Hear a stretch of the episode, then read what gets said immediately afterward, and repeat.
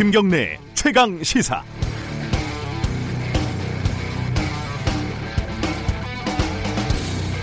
접는 스마트폰 삼성 갤럭시 폴드가 제품 결함 문제가 불거져서 출시가 연기가 됐죠. 이 사건을 보도한 일부 언론들의 일련의 기사를 쭉 보면은 일정한 패턴이 읽힙니다. 제일 먼저 일 단계, 사건 발생 초기 버전 기사 제목들입니다.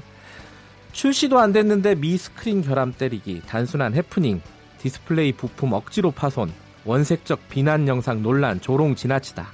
그러니까 미국 리뷰어들이 억지를 쓰고 있다는 삼성 측의 입장을 고스란히 반영하는 겁니다.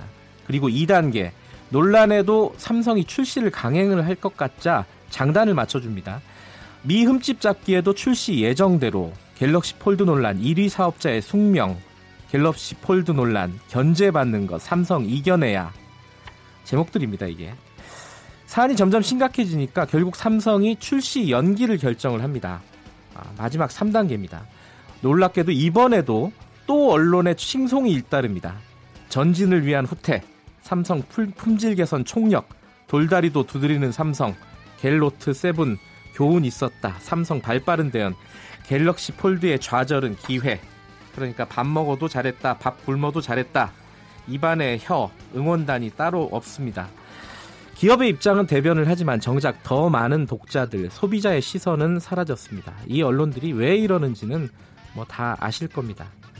이번 제목 백일 장에 제 맘대로 장원을 뽑자면 이겁니다. 더 튼튼해져 돌아올게요. 삼성전자 갤럭시 폴드 출시 연기. 다만 균형 잡힌 시각으로 제대로 보도한 언론들도 꽤 있으니까요. 너무 실망하지 마시기 바랍니다. 사월 이십사일 수요일 김경래 최강시사 시작합니다.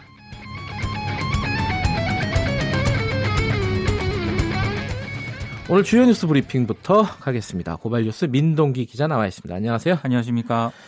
어, 김정은 위원장이 이제 블라디보스토크에 오늘 도착을 하는 거죠? 오늘 오후에 이제 도착을 하는데요. 네. 러시아 현지 언론은 김정은 위원장이 오전 열한 시쯤 러시아 국경을 통과할 것이다, 이렇게 보도를 했습니다. 네. 역에서 러시아 인사들의 영접을 받은 뒤에 숙소인 극동 연방대학으로 바로, 바로 이동할 예정인데요. 저녁에는 러시아 측과 만찬을 함께 할 것으로 보입니다. 그리고 내일 푸틴 러시아 대통령과 정상회담을 가질 예정인데, 정상회담이 끝난 뒤에도 하루나 이틀 정도 더 머물면서 별도 일정을 소화할 수도 있다, 이런 전망이 나오고 있고요. 네. 어, 북한과 러시아 정상회담은 이천십일년 김정일 국방위원장이 메드베데프 당시 대통령과 만난 이래 팔 년 만입니다. 음, 이 러시아와 한반도와의 관계는 삼 부에서 좀 깊이 있게 들여다보도록 하겠습니다. 네. 어제 국회에서 큰일이 벌어졌습니다. 그렇습니다. 자유한국당을 제외한 여야 사당이 각각 의원총회를 열고요. 선거제 개혁법안 패스트트랙을 추인을 했습니다. 뭐 더불어민주당, 민주평화당, 정의당은 일사천리로 패스트트랙을 추인을 한 반면에 바른미래당은 네 시간 가까운 격론과 표결 끝에 가까스로 추인안을 가결을 시켰습니다. 네. 찬성 십이, 반대 십일, 한 표 차로 통과가 됐습니다. 네. 이제 공은 국회 사법개혁특별위원회와 정치개혁특별위원회로 넘어간 그런 상황인데요. 네.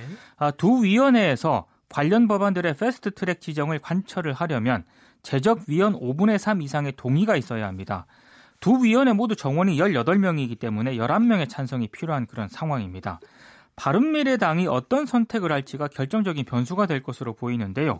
특히 사개특위 같은 경우에는 패스트트랙의 반대 입장이었던 바른정당계의 오신환, 권은희 의원 가운데 한 명만 반대를 해도 패스트트랙 지정이 어렵게 됩니다. 네. 그런데 오신환 의원이 오늘 페이스북에 반대표를 던지겠다, 이런 입장을 밝혀서. 아, 썼어요? 저 못 봤네요. 아하. 오늘 오전에 썼습니다. 그래서 아하. 굉장히 좀 상황이 좀 유동적인데요. 그래요? 예. 끝까지 모르겠네요, 이거. 그렇습니다. 예. 그리고 정개특위 같은 경우에는 바른미래당 소속 의원들은 패스트트랙의 찬성 입장인 국민의당 출신 김성식, 김동철 의원이기 때문에 무난한 지정이 예상이 되고 있습니다.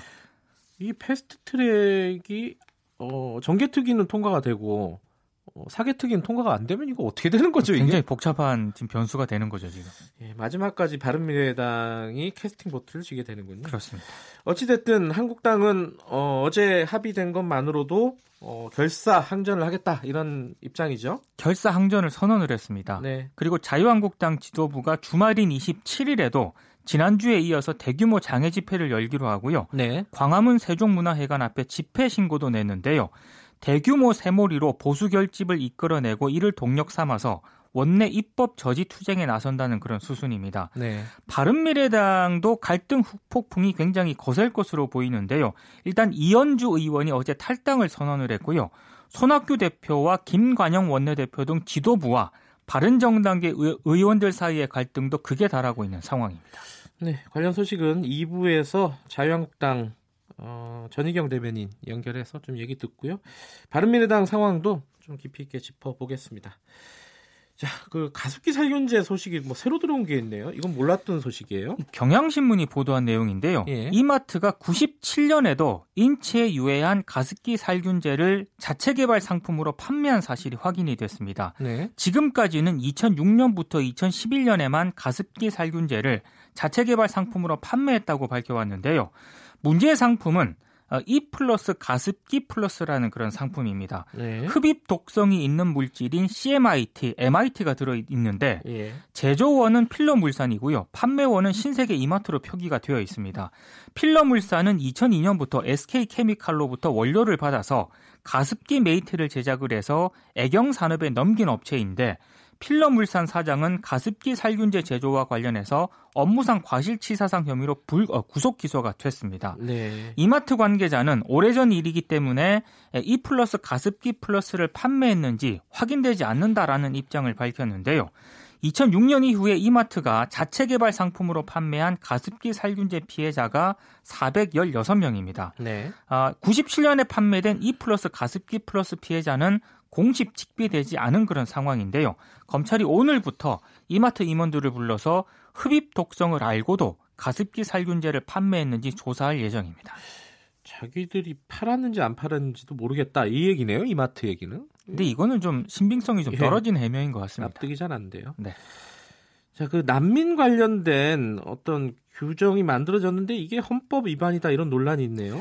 이 국민일보가 보도한 내용인데요. 네. 어, 법무부가 난민법 출입국 관리법 개정안을 준비 중인데 네. 인권위원회가 강하게 반발을 하고 있습니다.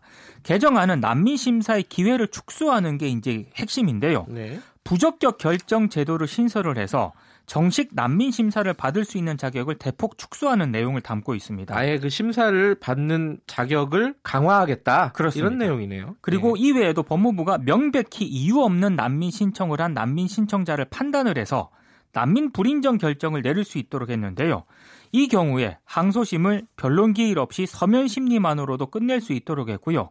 난민 심사에서 불인정 결정이 났을 경우에 제소 기간을 지금은 구십 일인데 삼십 일로 축소하는 음. 내용도 포함이 됐습니다. 네. 인권위가 반발을 하고 있습니다.